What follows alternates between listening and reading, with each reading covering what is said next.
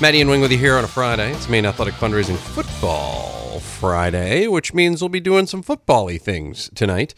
We will have Edward Little in Portland for you on 1055 AM 1240 with a 630 pregame video stream on the MBR Facebook page. Our other video tonight will include our sideline RoboCam as Thornton Academy travels to Windham to take on the Eagles. That'll be a 6:30 pregame. That'll be on 92.7 and on Sports Time 780. And then we'll have Mountain Valley Oceanside on 100.7. God willing, no guarantees. And Saturday, Oxford Hills at Cheverus, noon pregame, 96.9 AM 1450. Video stream, mbr.org. Or mbrradio.com is probably the easiest. Actually, you know what? mbrradio.com. Find all your audio links, your video links, all of it. The man, the myth, the legend, Randy Whitehouse joins us now. Probably the only White House I've seen that's competent at his job this week. Good morning.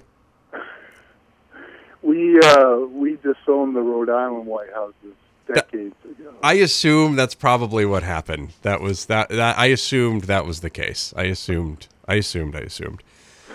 We we know, and we the the Maine White Houses certainly know a lot more uh, drinking and partying lingo, and going a lot more about quarters. I can tell you that. much. All right. Good to know. Ah, that's good. That's uh, that's excellent. First off, where uh, where are you headed tonight? I'm heading to Brunswick. I got Mount Blue Brunswick. Uh, I haven't seen the Cougars or the Dragons play this year, so uh, have a chance to go down and, and check both of them out. And looking forward to that, getting a taste of that B North football, which just looks like it's it's a pretty crazy race. Wide open. North.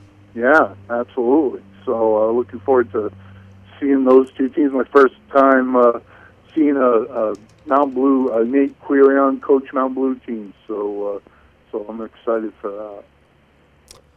Interesting. It's always interesting to see what what conference is always up for grabs each year, and this year it just seems to be it seems to be B. You know, just just how it works. Yeah, and I think you know going into a year that you know it was it was kind of thought to be up in the air. Um, you know, I don't think uh, uh, you know anyone you know is really surprised that Skowhegan is is right now at the top uh, of the Heal standings, and, and you know it's a good chance they'll be there at the end of the year. But um, you know, I, you can certainly see a, a Skowhegan or Brunswick, uh, or you know, uh, uh, uh, you know, Brewer last week got a big win against Mount Blue. You could see Mount Blue making a run Coney. uh, at the end of the season. Uh, you know, so Coney, of course. Uh, you know, any number of, of teams could come out of that come out of that region at the end of the year. Uh, it's it's going to be interesting to watch. It, it's kind of like Class B South would be if you know if Wells wasn't there. Yeah. That's usually how that goes. We were just Yeah. we were actually just talking about that. We were we were talking about um, Wells and all their stuff. It's uh, Yeah. it's not easy Yeah, for the Winthrop Monmouths of the world to to overcome that.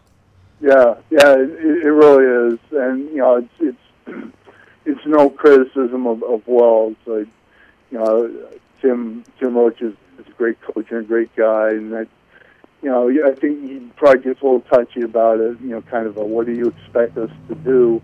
We petitioned up for a number of years with Mountain Valley, and and uh, you know, finally decided that you know enough was enough, and now we're at at our enrollment level, but. Uh, you know that program is just uh, so well established and so well entrenched and and you know their numbers are pretty solid whereas a lot of the teams that they're facing uh, you know fluctuate from year to year uh, you know I I think it, you know far be it for me to tell Wells how to run their program but I, I think they would be far more competitive in, in Class C. I mean, they won Class C before dropping down to D, and I think Class D would be better off. Honestly, uh, you know, if they weren't there, it's certainly you know they you can say the you know that they raise the level of competition there, but it's it's not a lot of fun going through a season, you know, knowing who's going to win the region. I mean, you know, they'll they're facing the team that's the top threat to them tonight in Lisbon and Lisbon's a very good team, but I don't expect that game to be really any closer than say the their game against you know Winthrop Monmouth was. You know that was a fairly competitive game, but I don't think outcome was ever in doubt. I don't. I doubt that the uh, the game tonight against Lisbon will ever be in doubt. So you know it, that's just the way it is, and and I'm still going to watch D South. It's still going to be a lot of fun to watch. Just how that all shakes out, and and whether someone someone can uh, knock off Lisbon in the semifinals. You know, like uh, like Winthrop Monmouth knocked them off in, in the quarters last year. I wouldn't be shocked to see an upset like that. But we all know how it's going to end, so that takes out a little bit of the fun. I agree. Kind of reminds you a little bit of the. Uh, remember when Oxford Hills, Edward Little, and Lewiston kind of got in with Cheverus and Portland and Windham, and we're like, okay, they're never going to win a game. You know, that's like, ah, well, yeah, it was fun. Yeah. Fo- football around Central and Western Maine was tremendous for a few years. You know, look at them now. You know. Yeah, yeah, and it's you know, it, it's you know, come back. There's there's more parity. There's been more parity uh, the last couple of years, but uh, yeah, it, it feels a lot like that. You just you went into it, you know, hoping that for the long term, you know, it was going to be kind of a rising tide lifting all boats kind of thing, and it, it's worked out to that to some extent. Um, you know, I think you know Portland has has come back to the pack as much as those teams have, have progressed up to their level.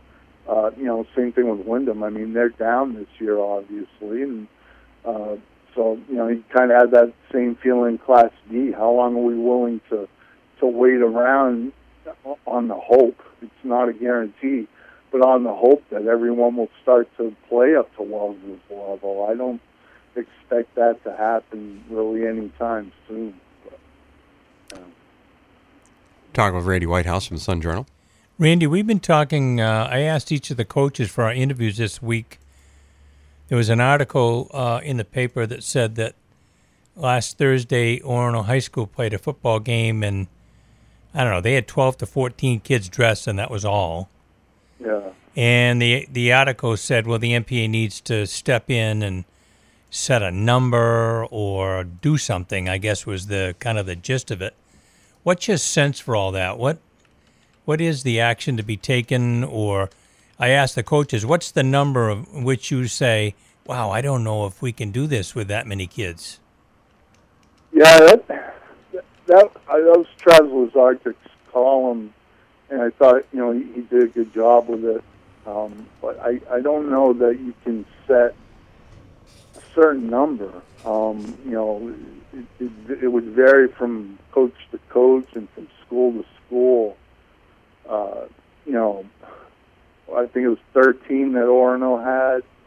Uh, you know, and, and a couple of kids did get hurt during the game. Uh, I guess one or both of them ended up staying in the game, but there was that moment where you were kind of holding your breath, saying, "Oh no." You know, from what Travis was saying, you know, you were wondering whether they would have enough players. Uh, you know, I think, I think the MPA is really going to try to to push this eight-man football this next year. I think they're really prepared to do that, uh, and I I think they they feel like they they have enough schools to to at least buy into explore it further. Uh, and, and really, you know, if not implement in the next classification cycle, take steps towards that. Uh, of course, they have a stigma to overcome with, with eight-man football. Uh, you know, coaches, a lot of coaches that I talk to in this state aren't that familiar with it and don't know much about it, and some I've talked to don't think it's real football. Uh, people that I've talked to that have watched it, have covered it, uh, you know, our friend Lee Horton, of course, he praises it, sings the praises of it, says it's as good and as entertaining as uh, as 11 man football. But I, I think that's the next direction that that the MPA is going to head. I I don't see them setting a uh, number in concrete that you have to have uh, to participate in a game, especially uh, with the rule that if you forfeit you know, you you can't play varsity for for the it's the next two years, right? So, uh, you know, you set a hard number and then tell teams that they they can't reach or go below that number, or else they're not going to be able to play a varsity schedule for a couple of years. Uh, you're going to put some some teams and some coaches in, in some really difficult positions. Uh, so, uh, you know, I, I think that the main way that, that that's going to be addressed next is through uh, trying to, to see if we can we can have eight-man football in this state, and if that doesn't work, then yeah, I, I could see the MPA setting a, a, a roster size number requirement for either the beginning of the season or uh, you know uh, a number that that you can't go below during the season. But I, I don't think that's the first thing that, that they'll take a look at. Talking with Randy Whitehouse from the Sun Journal. You know, when uh, media advisory committee meeting last week, that was one of the big topics of, of conversation. Was that was that eight man football and you know, there were some a few bonuses to it that I think maybe will get some people on board. I think eight man football will end up having a state championship game. I think the questions from that it, it's not a matter of when eight man football is coming. I think we already know it's next year, and it's probably going to be for this next classification cycle. It's going to be a matter of who is involved. Now, I would assume all the E schools, okay, but then you're going to have some select C schools. I'm guessing they're going to want to be a part of that.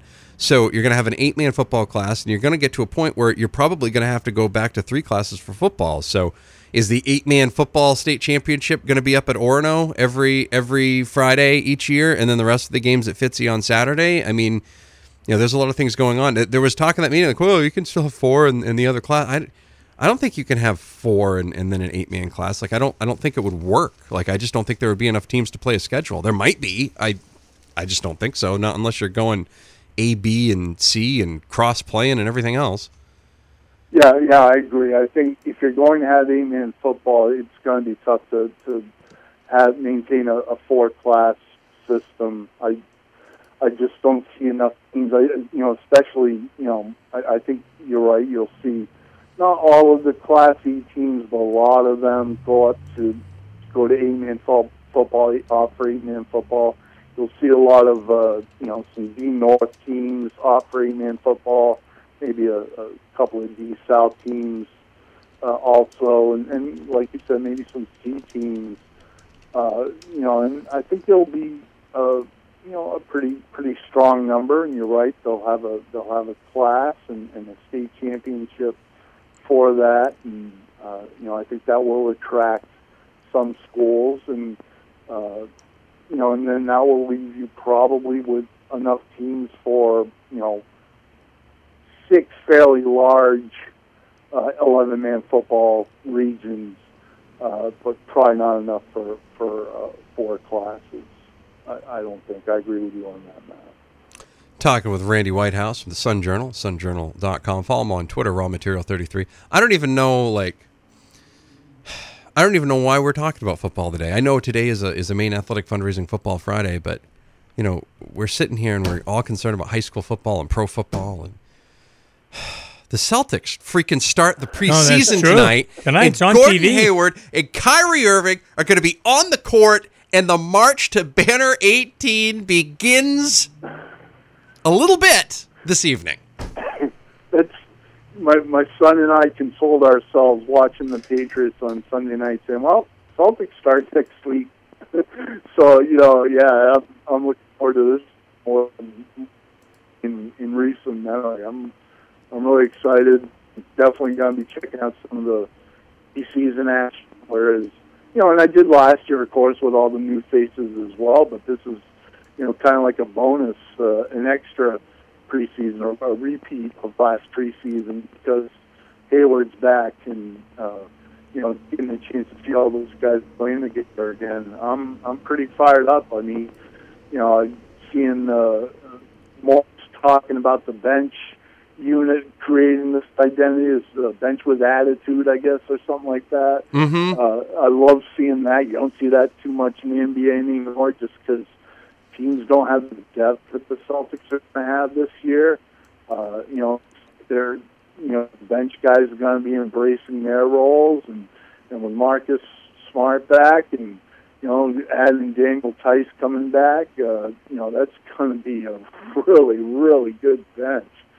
So yeah, I'm I'm I'm really looking forward to the to the Celtics starting up, and, and I'm afraid with the direction that the Patriots are going, the, uh, they're going to have more of my attention early uh, earlier this season than they might have in previous seasons, uh, just because they look so good, but also because uh, the Patriots aren't looking that great, and the Red Sox, I'm afraid, are, are headed for another early exit. So, uh, go Celtics for sure. All right. Okay. So now I got to ask you, kind of tease that. Do you think you think they lose to the Yankees or A's, or you think it's you know they lose to the Astros or Indians in the championship round? I, I, I think it'll be first round. I do. I just with the way the pitching's going, I don't know how you can feel good at all about the pitching. Uh, you know, it was a strength this during the season. It's the reason they've won the division and won the division so easily is because of the pitching. Uh, but it's all falling apart right now, and uh, you you know, what what are you going to get from Sale? I mean, it seems like best case scenario with Sale is that he can give you five good innings right now. Uh, you know, Price, we all know how how much he stinks in the postseason. He he's had a very good season, but he hasn't done anything. Uh, you know, in terms of giving you any extra faith uh, that he's turned his his postseason woes around. I mean, he, he pitches great for the whole second half, and then goes goes into Yankee Stadium and and loses his lunch on the mound basically. So I I don't have any faith in him. Uh, you know, after that, the the the starting pitching is kind of a toss up, and the bullpen's a, a complete you know complete question uh, at best. I, you know, everybody kind of uh, takes Kimbrel for granted and says, you know, I feel great about Kimbrel at the end of games. I don't. You know, how many times do we see closers come into postseason games that are tied or you're a run behind? How does Kimbrel do in those situations? Not very well. So I, I just, I have absolutely no faith that maybe, maybe their offense can carry them through a series uh, against the Yankees because their pitching's a mess as well maybe it can carry them through a, a, a first round series against Oakland, but I don't see them getting past Houston or Cleveland uh, in an ALCS just based on offense alone. I, I mean, I I would have picked Houston to win the American League regardless uh, of what the pitching Red Sox pitching situation was coming into this. I thought they was a better team all season but uh, yeah, I, I don't feel good at all. I mean, how do you feel about the Yankees? Uh, you, I mean, you guys feel like it's pretty much, you know, just uh, uh, you know, no pressure on the Yankees. Really, I know the expectations coming into this year were huge, but based on the injuries and based on the way that they played, it's kind of house money, isn't it? At this point, it's you know, I I, I wouldn't feel that bad if I was a Yankee fan. They didn't they didn't anything the postseason. You know, I, I guess right. If you had asked me this in May, yeah. I would have had an entirely different answer. But after what I witnessed with this team this whole season, right. of them not getting it done against teams like Baltimore or getting their ass kicked by teams by t- like Tampa, for example. I mean, I can think of about fourteen to fifteen games between the two that were like, how do you lose that game? And I'm already prepared for Aaron Boone to mismanage the wild card game. I'm already I've already mentally prepared myself for. I've already mentally prepared myself for Oakland at Boston next Thursday or Friday or whenever the hell the series starts because I know in my mind that that's probably end up is, probably what's going to end up happening. I, I think I think the more I think about, we talked to Seth Everett yesterday. Uh, me and Wing talked to him, and a Major League Baseball guy from NBC. Yeah. And he made a great point. It's something that I think we all forget about. You know, a lot of times during the season, we forget about all the things from last postseason. But Houston is probably the most complete team. They battled injuries all year to their, their key guys, you know, all, all the teams have. But they're finally right. They're finally getting the ship right. They held off Oakland, they held off Seattle. I mean, to me, Houston has all the, they have everything in the world. I'm worried about. I would be worried about Houston no matter who plays them in in the championship series. And if Cleveland beats Houston, I'd be just as worried about Cleveland because not only are they due, They have plenty of playoff experience on that roster, and I just know that Terry Francona is going to outmanage Alex Cora and or Bob Melvin and or Aaron Boone, whoever the hell makes it to him. So to me, whoever wins the Cleveland Houston series is making the World Series. Yeah, yeah, I agree. I think going into the playoffs, I think if you did a power ranking, you would have to go Astros one, Indians two, and Red Sox three, and and you know probably Yankees four, uh, Athletics five. But uh, you know, people would say, how can you say that? You know, with the Red Sox uh, record, how can you put that number three? Uh, they, you know, they kind of did the opposite of what the Yankees did. They they they feasted off the weak sisters and you know, great. That's what you're supposed to do, but uh, that kind of makes that record kind of deceiving. And you know, you tip your cap to to them setting a new franchise record for victories in a season, but uh, that then twenty five cents will buy you a, a cup of coffee somewhere once you get to the postseason. It doesn't mean a damn thing. Ask the Seattle Mariners about that. So you know, that, I think that's that's how it would stack up. You would have to consider Houston and, and Cleveland bigger favorites than the Red Sox, just based on the way the teams are going into the playoffs right now. I would agree with that. I would agree with that. Yeah, same here. You got anything, Coach? You got anything for Randy? I'm all set, I think. You're good? All right, Randy. I'm going to let you go because we've got to play some uh, football coaches interviews. So you're at Brunswick Mount Blue tonight. Tell Coach Ram we said hello. I, absolutely will. I'll uh, I'll say hi to to Ram and uh, hopefully have a have a good game to write about tonight. I'm I'm not doing a game tomorrow, so I gotta Really? I gotta come up big tonight. Yeah, there's really not a lot going on tomorrow. So we got uh, Hofford covering covering uh, Oxford Hills Cheverus. I'd like to be I'd like to see that one, but no need for me to be there with the Hoff there. He'll he'll have everything taken care. of. Well, you can just you can just watch it. We'll be video streaming that game tomorrow. So just, and I probably will have that on one screen and, and the Ryder Cup on the other. you'll have Oh. uh, you'll you'll have Wing and uh, and Right. Tasker Winslow on on the on the call. So There we go. we're finally we're finally getting some youngsters involved. It's very nice. It's a Oh, nice. Good. It's good because I know I can't do it forever. So you know, I can I can barely do it now. And I'm So- not a kid, as we recall. Yeah, so I just you know trying to trying to make sure we get get get a wide swath and you know all inclusive generation in there. All inclusive environment. You know, MBR Radio and 105 Sports. It's And the same way at the Sun Journal now. I'm twice the age of everybody else on the staff. know that feeling. Uh, That's I know that feeling all too well. All the guests come in now, and I'm like, oh yeah, you don't remember the '86 Super Bowl? Okay, Yeah, yeah, it's, yeah. I'm reminded daily how old I am when I say, "Oh yeah, that reminds me of the uh, 1997 World Series." Uh, uh, what? Who's Rich Ooh. Berry? Yeah. Who? Mm-hmm. All right, Randy. We'll see you later. Take All right, care. guys, take care. Thank you. That's Randy Whitehouse from the Sun Journal. Right now, it's Lisbon head football coach Chris Kates on the B list.